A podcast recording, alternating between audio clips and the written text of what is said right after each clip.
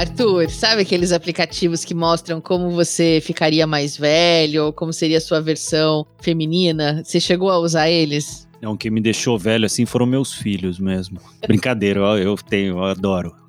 Inclusive, tem algumas fotos minhas que correm por aí que tiveram um, um tapinha.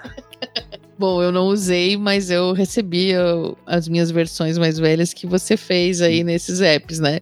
E o negócio é que teve a maior polêmica com esses aplicativos, né? Eles pareciam muito, muito divertidos, mas na verdade, nos termos de uso de pelo menos um deles, que ficou mais famoso, além da foto, você acabava compartilhando diversos outros dados que podiam ser coletados e compartilhados com fins publicitários depois, tudo bem vago.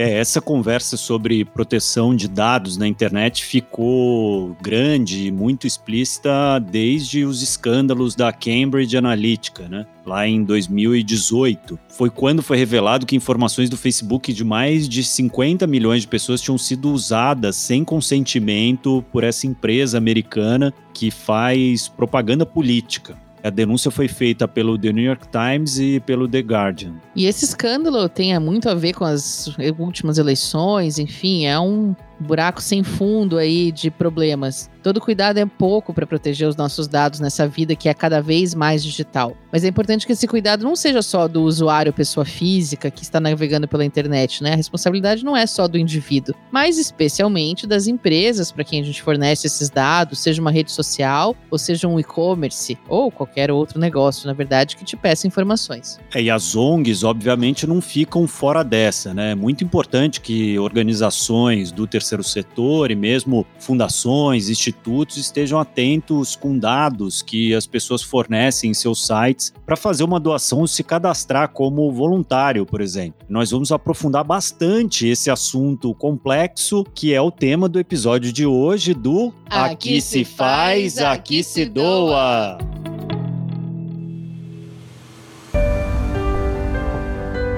Está começando mais um Aqui Se Faz, Aqui Se Doa, o seu podcast semanal sobre cultura de doação, produzido pelo Instituto MOL e pelo Movimento Bem Maior. Agora com o apoio e divulgação do InfoMoney. Eu sou a Roberta Faria e ao meu lado está o Arthur Lobac para a gente conversar sobre proteção de dados e onde as ONGs entram nessa história. Pois é, Roberta, para regular a forma como as empresas e os órgãos públicos cuidam dos nossos dados, uma lei específica foi criada em 2018 e está em vigor desde setembro do ano passado. Foram nove anos de discussão no Congresso com a sociedade civil, até que fosse definido como seria essa LGPD, ou Lei Geral de Proteção de Dados. Depois dessa discussão tão longa, no próximo mês, agora em agosto de 2021, quase um ano depois dela começar a valer, começam a ser aplicadas as sanções administrativas para quem não se adaptou ainda ou para quem se envolver com vazamento de dados. Entre as penalidades previstas na lei está a aplicação de multas que podem chegar até a 50 milhões de reais. Pois é, bastante dinheiro. A gente na MOL já está aí há mais de 10 anos para conseguir gerar doação. Imagina tomar uma multa dessa, né? Mas além das empresas e do governo, a LGPD também afeta o terceiro setor significativamente, porque regula como as ONGs devem lidar com os dados dos seus doadores beneficiários, que é a base muitas vezes, né, da arrecadação das ONGs, e diz como que esses dados têm que ser protegidos. Gente, é um assunto bem complexo. E para nos ajudar a entender e saber o que as OSCs devem fazer para se adequar à lei, a gente convidou a Laís de Figueiredo Lopes, advogada sócia da SASE, Bechares, Torto, Reicher e Figueiredo Lopes Advogados, um escritório de advocacia especializado no terceiro setor. A Laís é especialista em LGPD e está apoiando muitas ONGs nesse processo. Vamos aprender com ela hoje. Laís, seja muito bem-vinda ao nosso podcast. O assunto de hoje é super complexo e a gente precisa de toda a ajuda possível para desvendá-lo. Então, é muito bom contar com a sua presença. Super obrigada, Roberta e Arthur. Um prazer estar aqui com vocês. Eu também sou ouvinte do podcast, então estou muito feliz aqui de estar contribuindo aqui com esse episódio, né? Então era você. oh, beleza. A gente contou na abertura do programa um pouco sobre o que é a LGPD e a história dela, mas a verdade é que a gente ouve falar mais de como ela vai funcionar para as empresas, para o governo. Para as OSCs, vale a mesma coisa? Existe alguma exceção para o terceiro setor? E qual é o impacto que isso vai ter para as organizações quando a lei estiver de fato implementada? Tá todo mundo com medo. O que, que eu vou fazer com aquele meu mailing, né? Com aqueles meus dados? Preciso fazer alguma coisa mesmo? Bom, de fato, a lei impacta tanto a administração pública, quanto as empresas, quanto as organizações da sociedade civil. Ela é, dispõe sobre os dados pessoais de nós mesmos, pessoas em carne e osso, pessoas físicas. É importante da gente colocar já de início, porque a gente está falando sobre a nossa personalidade na internet. Acho que essa alteridade é importante para a gente também entender que se a gente se coloca no lugar de quem está sendo protegido pela lei, a gente vai saber melhor como lidar com a ideia do racional da própria lei. A lei trata sobre essa ideia de autodeterminação informativa. Eu posso decidir sobre como os meus dados vão ser tratados, disponibilizados, armazenados ou até eliminados. Se eu não quiser, eu posso dizer que eu não quero mais que a empresa, no caso aqui que a gente está conversando, as organizações mantenham os meus dados, né? Então, para o tema da captação de recursos, para o tema do financiamento, tanto em termos nacionais quanto inclusive internacionais, porque a Lei Geral de Proteção de Dados é muito inspirada na GRPD, que é a lei europeia, né? Se a gente está pensando também na mobilização de recursos no âmbito global, acho que também é uma coisa importante. E traz muito essa lógica de transparência ativa, que já era da lei de acesso à informação, essa ideia da gente olhar para dentro dos processos dentro de casa, até torná-los mais eficientes e poder divulgá-los. Então, tem muito essa lógica de deixar claro para o titular do dado qual é a finalidade, para que, que eu quero esse dado e o que, que eu vou fazer com ele, né? Ótimo, Laís. Metendo um pouco a mão na massa, assim, entrando mais no assunto, tem uma coisa de terminologias, assim, que eu acho que é importante definir. Queria que você explicasse um pouco o que, que é considerado dado pela LGPD e qual que é a diferença entre os diferentes tipos de dados descritos ali, dados pessoais, dados sensíveis, dados anonimizados que também é um negócio que você citou na primeira resposta, que só queria que se diferenciasse dos dados pessoais e os pessoas jurídicas, né? A lei vale só para dados pessoas físicas, né? É isso mesmo, Arthur. E eu acho bem importante a tradução dessa gramática, né? Porque, enfim, às vezes parecem conceitos complexos, mas eles até que são simples nesse caso, né? A verdade é que a lei não se aplica a pessoas jurídicas, ela se aplica a pessoas físicas e aos dados pessoais, que são todas aquelas informações que permitam, direto ou indiretamente, identificar uma pessoa. Então a gente está falando de CPF, RG, e-mail, telefone, geolocalização, qualquer dado que permita identificar uma pessoa. O que é o dado pessoal sensível? E aí, se a gente pensar na própria nomenclatura do sensível, é um dado pessoal que pode levar à discriminação do titular. Então, a gente precisa tomar cuidado com ele. E a lei determina quais são eles. São dados sobre origem racial ou étnica, convicção religiosa, opinião política, filiação a sindicato ou organização de caráter religioso, filosófico ou político. Ou também dados referentes à saúde, à vida sexual, dado genético ou biométrico, sempre que vinculado a uma pessoa natural. Esses são os dados sensíveis. E aí, quando você percebe nessa diferenciação do potencial de discriminação, a gente tem justamente 10 bases legais para tratar os dados pessoais em geral e só 7 para tratar os dados sensíveis, porque a gente precisa ter um olhar mais apurado, um jeito mais restrito e mais focado mesmo para cuidar justamente nessa linha de não gerar discriminação. E é muito interessante porque a gente está sempre buscando os dados de diversidade, por exemplo, para os nossos relatórios de prestação de contas, de resultado, de impacto. Então tem algumas questões aí que a gente também precisa cuidar para não inviabilizar. Eles podem ser, que aí é a tua terceira pergunta, anonimizados é quando o dado ele não pode ser identificado com o vínculo no titular. A lei é muito contextual, então se eu tenho uma sala com 10 alunos e só tem uma pessoa branca nessa sala, por exemplo, e mesmo que eu diga de forma anonimizada, eu permito, a partir de uma foto, etc., identificar. Então, só para explicar num exemplo bem superficial que essa questão da anonimização é justamente para que a gente possa não identificar, mas considerando o contexto e não só de forma genérica, né? E agora que você deu esse exemplo mesmo, Laís, em relação aos dados de crianças e adolescentes, a gente tem muitas ONGs que lidam diretamente com menores de idade ou com outros públicos vulneráveis, né? Pessoas com deficiência. Existem regras específicas para esses casos? Roberta, esse é um tema bem interessante, né, da criança e adolescente, porque ainda é uma, um pouco de zona cinzenta. A gente interpreta a partir do Estatuto da Criança e Adolescente, que é o ECA, que fala que a gente tem que fazer sempre tudo no melhor interesse da criança. A regra geral é do consentimento expresso pelo responsável. Então é o pai ou a mãe ou qualquer que seja o responsável que precisa dar esse consentimento de forma expressa, específica e destacada. Mas por outro lado, tem uma discussão sobre entre 12 e 18 anos, o ECA considera criança até 12 anos e aí entre 12 e 18 anos, o Código Civil a partir de 16 já considera que o adolescente teria essa capacidade de, discernir. Então, no geral, o que a gente tem recomendado é que, no caso de criança e adolescente, a gente construa um consentimento do responsável, mas também pense sempre de forma, se o conteúdo é voltado à criança, a tradução desse conteúdo, a utilização de linguagem simples, a possibilidade de fazer,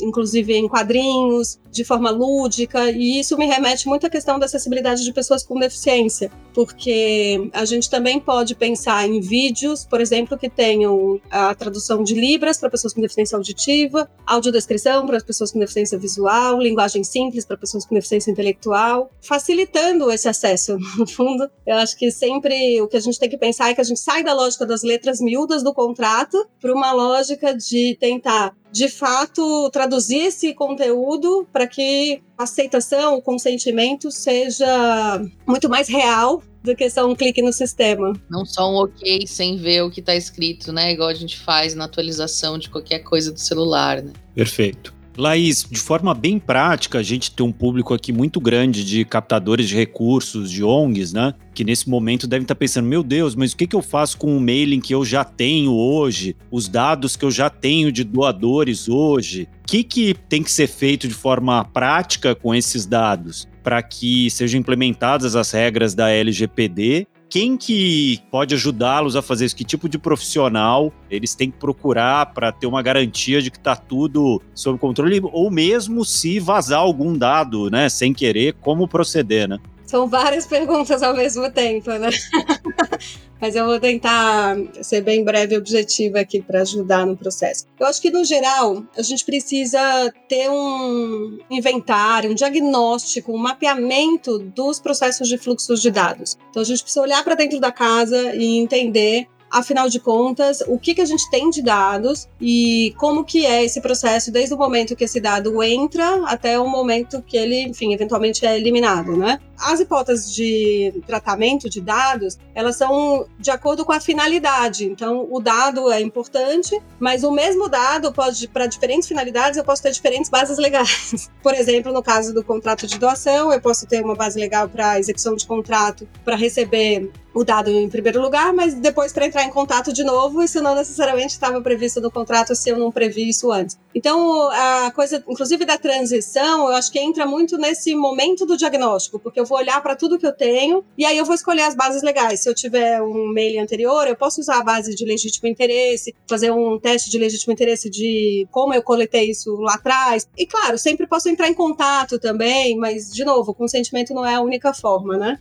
Eu acho que no geral esse mapeamento de processos é bom ser feito com acompanhamento de quem está, de fato, lidando com a Lei Geral de Proteção de Dados no dia a dia, porque a lei é muito contextual e ela é muito principiológica. Então, essas análises para que a gente possa fazer as melhores correspondências, quando a gente tem apoio, ajuda bastante. E depois disso, aí tem que colocar em prática criar uma estrutura de gestão de dados interna que envolve fazer treinamentos constantes, criar as próprias políticas de privacidade, política de tratamento interno de dados, de incidente de segurança. Quando se fala no vazamento de dados, é muito difícil que o vazamento não aconteça, mas o principal é saber como lidar quando acontecer. E aí pensar quem deve ser acionado, porque a gente tem que avaliar a gravidade para saber se é o caso de comunicar os titulares e comunicar a Autoridade Nacional de Proteção de Dados, precisa ter uma análise rápida, ágil eficiente do que, que aconteceu. Então, isso já pode estar previsto previamente numa política de incidente de segurança. E acho que tem uma coisa muito importante que é a governança da organização, que precisa nomear um DPO, que é o encarregado de proteção de dados. Nas organizações faz muito sentido também que esse cargo seja feito de forma colegiada, que tenha um comitê de dados, que inclusive se for aproximado com a lei anticorrupção, a gente pode estar falando de um comitê de ética e dados que trata das duas coisas, que seja um canal de comunicação tanto com a autoridade nacional quanto também com os titulares de dados para poder esclarecer as dúvidas e, enfim, todas as demandas que vierem dos titulares de dados. No caso da lei anticorrupção, quando a gente está falando de um programa de compliance, há também a necessidade de ter um canal de denúncias para investigar e para apurar o que vier de denúncias, inclusive dar o tratamento adequado e o encaminhamento. Então, eventualmente, a gente pode ter uma estrutura colegiada que já ajude na ideia de conformidade legal, tanto para a Lei Geral de Proteção de Dados quanto para a Lei Anticorrupção. As duas coisas são medidas preventivas que ajudam a abrandar penas posteriores. E Laís, a gente tem uma tendência cultural a dar uma de avestruz, assim, quando tem alguma coisa nova que a gente não sabe lidar, enfiar a cabeça, né, dentro da areia e fingir que, não, não vou deixar como é que tá, para ver como é que fica. O que vai acontecer se os OSCs não cumprirem a LGPD? Quais as penalidades que podem ser aplicadas? Como vai ser essa fiscalização pelo poder público? A existência de uma estrutura interna que demonstre boa-fé e que demonstre que preventivamente a organização refletiu e tomou atitude sobre o assunto ajuda na diminuição de eventual pena, no caso de responsabilização, que pode ir, né, no caso de uma violação à LGPD, desde advertência até penalidades mais graves, tipo multa, publicização do que, que aconteceu, bloqueio dos dados, enfim, você não poder mais usar aquele aqueles dados por um determinado período. A autoridade nacional ela foi instituída no ano passado e ela está começando a atuar mais recentemente, né? Ela soltou um guia orientativo, por exemplo, para controladores, operadores encarregados de dados agora em maio. Fez uma consulta pública da norma de fiscalização. A gente não sabe ainda muito bem, na verdade, como é que a autoridade nacional vai atuar deveria ter um caráter bastante preventivo, orientativo, e a gente percebe que está sendo assim por enquanto, mas as sanções entram em vigor a partir de agosto de 2021, e aí é que vão começar de fato as aplicações e a gente vai ter aí um caminho mais claro de como vai funcionar. Podemos voltar depois. Cenas do próximo capítulo. Bom, acho que não é, de qualquer forma, a partir de agosto, a tática do avestruz não vai ser uma boa, né? Além de uma questão legal aí, tem uma questão social aí, de cunho moral envolvida, que eu acho que as ONGs têm que se preocupar, né? É uma questão importantíssima, foi um pleito aí antigo da sociedade para que estivesse isso, então, né, a gente tem que dar o exemplo também, né? A gente tá no setor social, tem que se preocupar em primeiro lugar. Nesse ponto, eu só queria acrescentar o último aspecto que eu acho que é importante pelo que você falou, que é a ideia de que estar em conformidade legal é uma resposta importante para o processo de criminalização burocrática das organizações. Porque muitas vezes, para quem trabalha com causas socioambientais, com temas sensíveis, a organização pode estar mais sujeita a ter alguma retaliação política dentro desse cenário. Então, é preciso que ela esteja com a casa muito em ordem, que não, não dê a possibilidade de ter esse flanco em aberto. Então, descumprir uma obrigação legal concreta é sempre um. Da sorte ao azar. É, da sorte ao azar. é, tem acontecido de fato com várias organizações. E tem também a questão do financiamento, né, Laís? Organizações que estão fazendo tudo direitinho têm mais chances, né? Mais de conseguir financiamento internacional. Claro, no escritório a gente advoga tanto para financiadores quanto para financiados. A gente percebe como que tem sido uma demanda mesmo dos próprios financiadores de exigir das organizações que tenham programas de compliance, que estejam adequados à LGPD. Acho que a conformidade legal é uma resposta tanto para os financiadores privados quanto também para eventuais defesas nas questões da administração pública e especialmente nesse cenário de tempos difíceis, a conformidade legal acaba sendo uma resposta muito concreta a ser ofertada, eu acho bastante importante. Perfeito, Laís. Muito obrigado pela conversa. Tirou várias dúvidas, mas eu acho que, enfim, sobraram muitas ainda. Já fica o convite aqui para voltar depois de agosto, quando a lei começar a ser aplicada, para ver como na prática as coisas estão acontecendo, para a gente ajudar a orientar quem não conseguiu tirar a cabeça da areia. Ah, obrigada a vocês. Um prazer enorme, Arthur e Roberta. Parabéns aí pelo trabalho de vocês. Muito obrigada, querida. E a Laís volta no final do programa na nossa rodada relâmpago.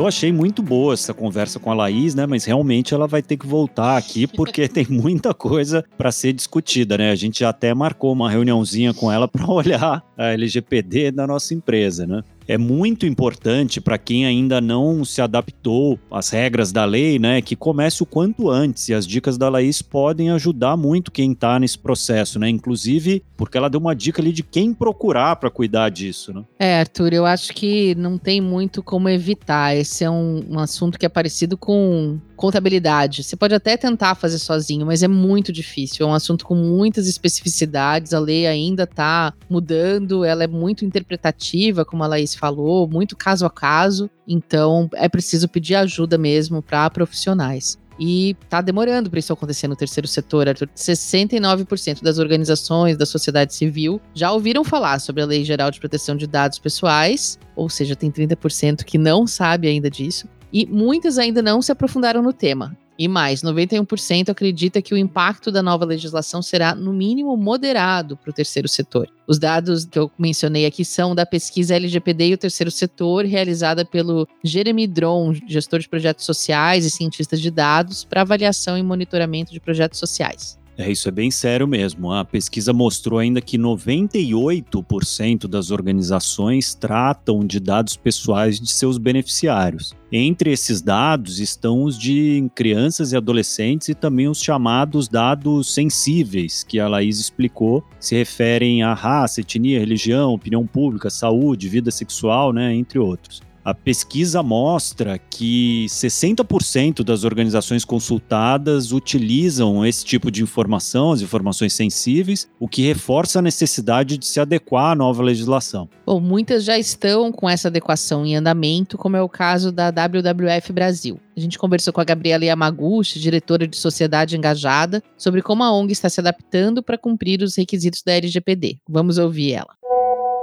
Nós, do WWF Brasil, acolhemos a adequação LGPD como uma jornada de aprendizagem junto com nossas doadoras e doadores. E vou contar esse processo em seis passos. O primeiro foi mapear, com apoio das equipes jurídica e de tecnologia da informação, todas as formas como usamos os dados pessoais dos nossos afiliados e usuários. O segundo passo foi estabelecer uma estrutura de governança. A partir desse mapeamento, a gente definiu as responsabilidades e deveres entre as áreas, funcionários e parceiros, como as empresas de telemarketing de transação financeira, consolidando assim as regras e procedimentos para o tratamento de dados para cada etapa. O terceiro passo foi desenvolver a área do doador. Então agora a gente tem uma área exclusiva no site onde cada doadora, doador pode alterar ou excluir os seus dados. Quarto passo: estabelecer quem é o nosso guardião de dados que foi a maneira como a gente chamou o encarregado, o DPO. Carinhosamente, o nosso guardião de dados é quem é responsável por fazer a interface entre a organização e as pessoas físicas que fornecem os seus dados. Em algumas organizações é um papel terceirizado, mas no caso aqui do W, a gente resolveu eleger uma pessoa da nossa própria equipe que conta com o apoio de todo mundo que está envolvido na jornada de doação.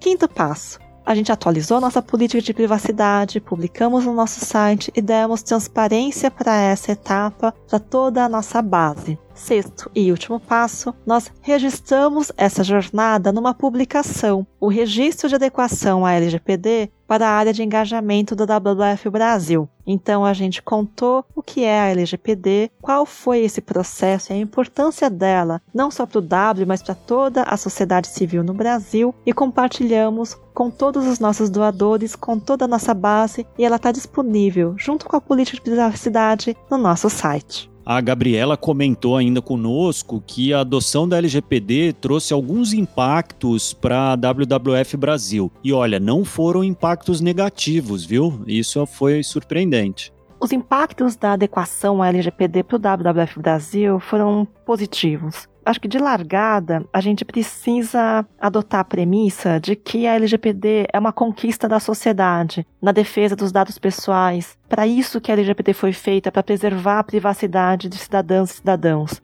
E a partir dessa premissa, o processo de revisão, que é trabalhoso, o processo de adequação e incorporação da adequação em todos os nossos processos daqui para frente, só pode ser encarado como um benefício para a transparência necessária que as pessoas que fazem parte da nossa comunidade de doadores, doadoras, beneficiários, parceiros, também possam ser sensibilizados, conhecerem o que essa legislação significa e tomarem cuidado com seus dados pessoais, principalmente com seus dados sensíveis, poxa, são justamente os temas que hoje nós estamos defendendo enquanto sociedade para serem cuidados, respeitados, incluídos. O cuidado com os nossos dados faz parte de uma agenda do direito digital, da democracia digital que nós precisamos avançar. Nos próximos passos é o direito à conectividade, é o direito a todas e quaisquer pessoas e famílias conseguirem colocar o seu processo de educação, seu processo de acesso à participação cidadã nessa mesma agenda. Então, a LGPD é muito bem-vinda e todo o processo de revisão só fortaleceu ainda mais a nossa relação de confiança e de transparência com os nossos nossos doadores, doadoras e beneficiários. Esse é um ótimo case mesmo de como se adaptar à LGPD, seguir as diretrizes e cuidar dos dados do parceiro e como isso pode nos ajudar até a conhecer melhor os doadores e melhorar nossa relação com eles, né? E nós temos vários exemplos de como a proteção de dados é extremamente importante para evitar que haja vazamentos deles na internet. A LGPD veio para ajudar a evitar que casos como o da exposição de mais de 223 milhões de CPFs brasileiros ocorrido em janeiro desse ano voltem a acontecer. Esse foi o maior vazamento de dados da história do Brasil e talvez do mundo, né? E assustou muita gente, mas infelizmente não foi o único. O Brasil é um dos países com maior número de vítimas de ataques cibernéticos do planeta. É verdade. Segundo o Índice Global de Cibersegurança, o Brasil ocupa a 70 posição em práticas governamentais de segurança digital e na promoção de uma cultura de privacidade entre a sociedade civil. Não é à toa que a gente tem sido está tão vítima, refém das fake news, da desinformação, né? Esse dado foi publicado em 2019 pela União Internacional das Telecomunicações, uma entidade da Organização das Nações Unidas, a ONU. Nesse ranking, a gente está atrás de outros países latino-americanos, como Uruguai, México e Paraguai. Em primeiro lugar está o Reino Unido, que é referência mundial no tema, seguido dos Estados Unidos e da França. Aliás, Roberta, como a Laís citou, foi nos países europeus que o Brasil foi buscar as referências para a elaboração da LGPD. Ela foi inspirada na GDPR, a General Data Protection Regulation, que foi criada em 2016 pelo Parlamento Europeu. A LGPD é inclusive uma peça legislativa com avanços significativos em relação à própria GDPR. E sabe qual é o país considerado totalmente adequado quanto à proteção de dados no mundo? Qual? O Japão. Lá a privacidade de dados era regida pela Lei de Proteção de Informações Pessoais de 2003. Lá de tudo era mato. Em 2017, através da emenda APPI, a legislação se tornou mais ampla. Isso chamou a atenção da União Europeia a ponto de fazê-la considerar o país oriental o mais avançado no assunto. Enquanto isso, o MIT, o Massachusetts Institute of Technology dos Estados Unidos, verificou que os vazamentos de dados aumentaram 493% no Brasil. Eita, Dale Brasil. Espero que a LGPD ajude a gente a diminuir essas estatísticas, né? Agora, se você quer fazer uma compra em um lugar que garante a proteção dos seus dados e ainda doa parte do dinheiro da venda dos produtos, está no lugar certo. Vamos ouvir a nossa colunista Duda Schneider, que toda semana traz uma dica de produto social.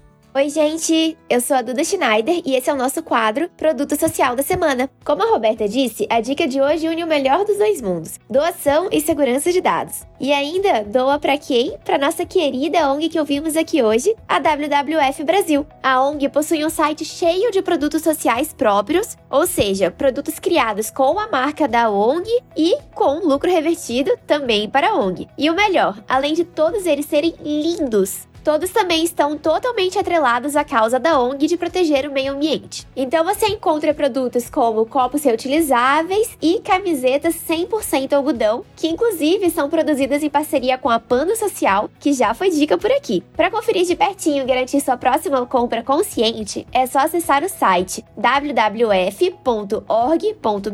e clicar na aba Loja Online. Por hoje é isso, pessoal. Muito obrigada e até a próxima! Obrigado, Duda. E agora chegou o momento de ouvir ela, que está de volta de suas férias, a musa maravilhosa Rafaela Carvalho. Musa é informação sensível, não é? Eu, eu acho que tem.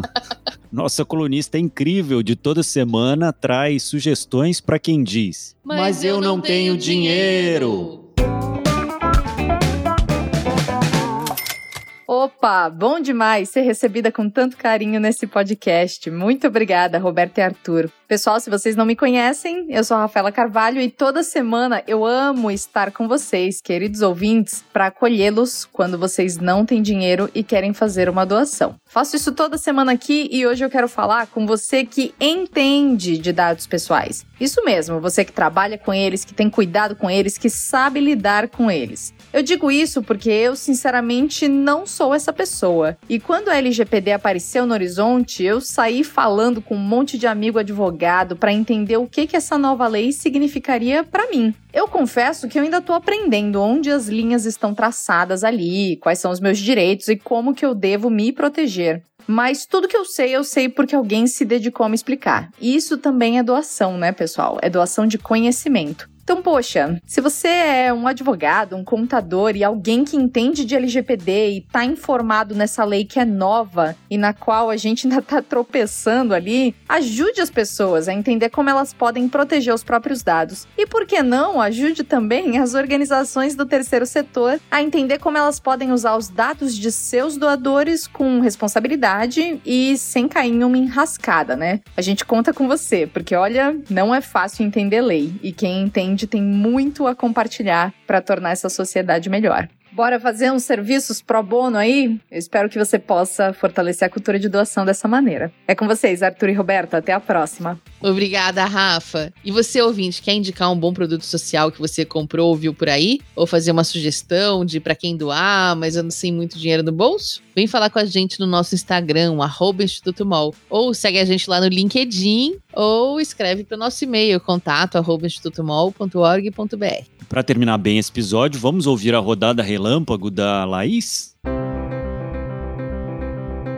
Laís, eu vou te fazer cinco perguntas e você responde rápido com a primeira coisa que tiver à cabeça, tá bom? Tá bem. Um, qual foi a sua doação mais recente? Projeto Ovo. O Projeto Ovo recebe doações é, de roupas, peças, acessórios, vende no Instagram e esse recurso é vertido para 60 organizações da sociedade civil que são beneficiadas nas mais diferentes causas. Então, eu que não estava comprando nenhuma roupa, resolvi fazer essa doação aí de algumas peças que eu me interessei e que foram vertidas para algumas organizações bem bacanas. E o que você queria ter sabido sobre doação mais cedo na sua vida? Eu queria ter sabido que doação não é só em dinheiro, né? Não é só quem é rico que precisa e pode doar, né? Acho que todo mundo pode doar tempo, dinheiro, conhecimento e ajuda, serviço, apoio e por isso eu me encantei, me mobilizei e vocacionei minha carreira para esse tema das organizações da sociedade civil já desde a época da faculdade.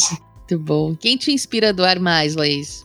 Olha, acho que o padre Júlio Lancelotti, que foi uma outra doação que eu fiz, que não foi a mais recente, mas quando esfriou em São Paulo, não teve como não pensar nele, no trabalho maravilhoso que ele faz, das pessoas em situação de rua. Então acho que eu, eu vou deixar ele aqui como minha inspiração para doar mais. E qual é a sua causa do coração hoje, Laís? Olha, eu tenho uma causa grande que é das pessoas com deficiência, né? Eu trabalho com direitos humanos das pessoas com deficiência aí já há muitos anos, desde a época da faculdade, quando um amigo da faculdade entrou para trazer uma conta para o centro acadêmico de 700 reais porque não tinha rampa para ele entrar no centro acadêmico e ele construiu, contratou um pedreiro e mandou fazer a rampa e tirou os dois degraus ali da frente. Isso mudou o meu olhar, eu nunca tinha percebido, não conhecia ninguém com deficiência, não tinha nenhum contato. E desde então eu passei a entender e me colocar no lugar das pessoas com deficiência e tenho toda uma, uma luta, uma trajetória, uma história nessa área e é a minha área do coração.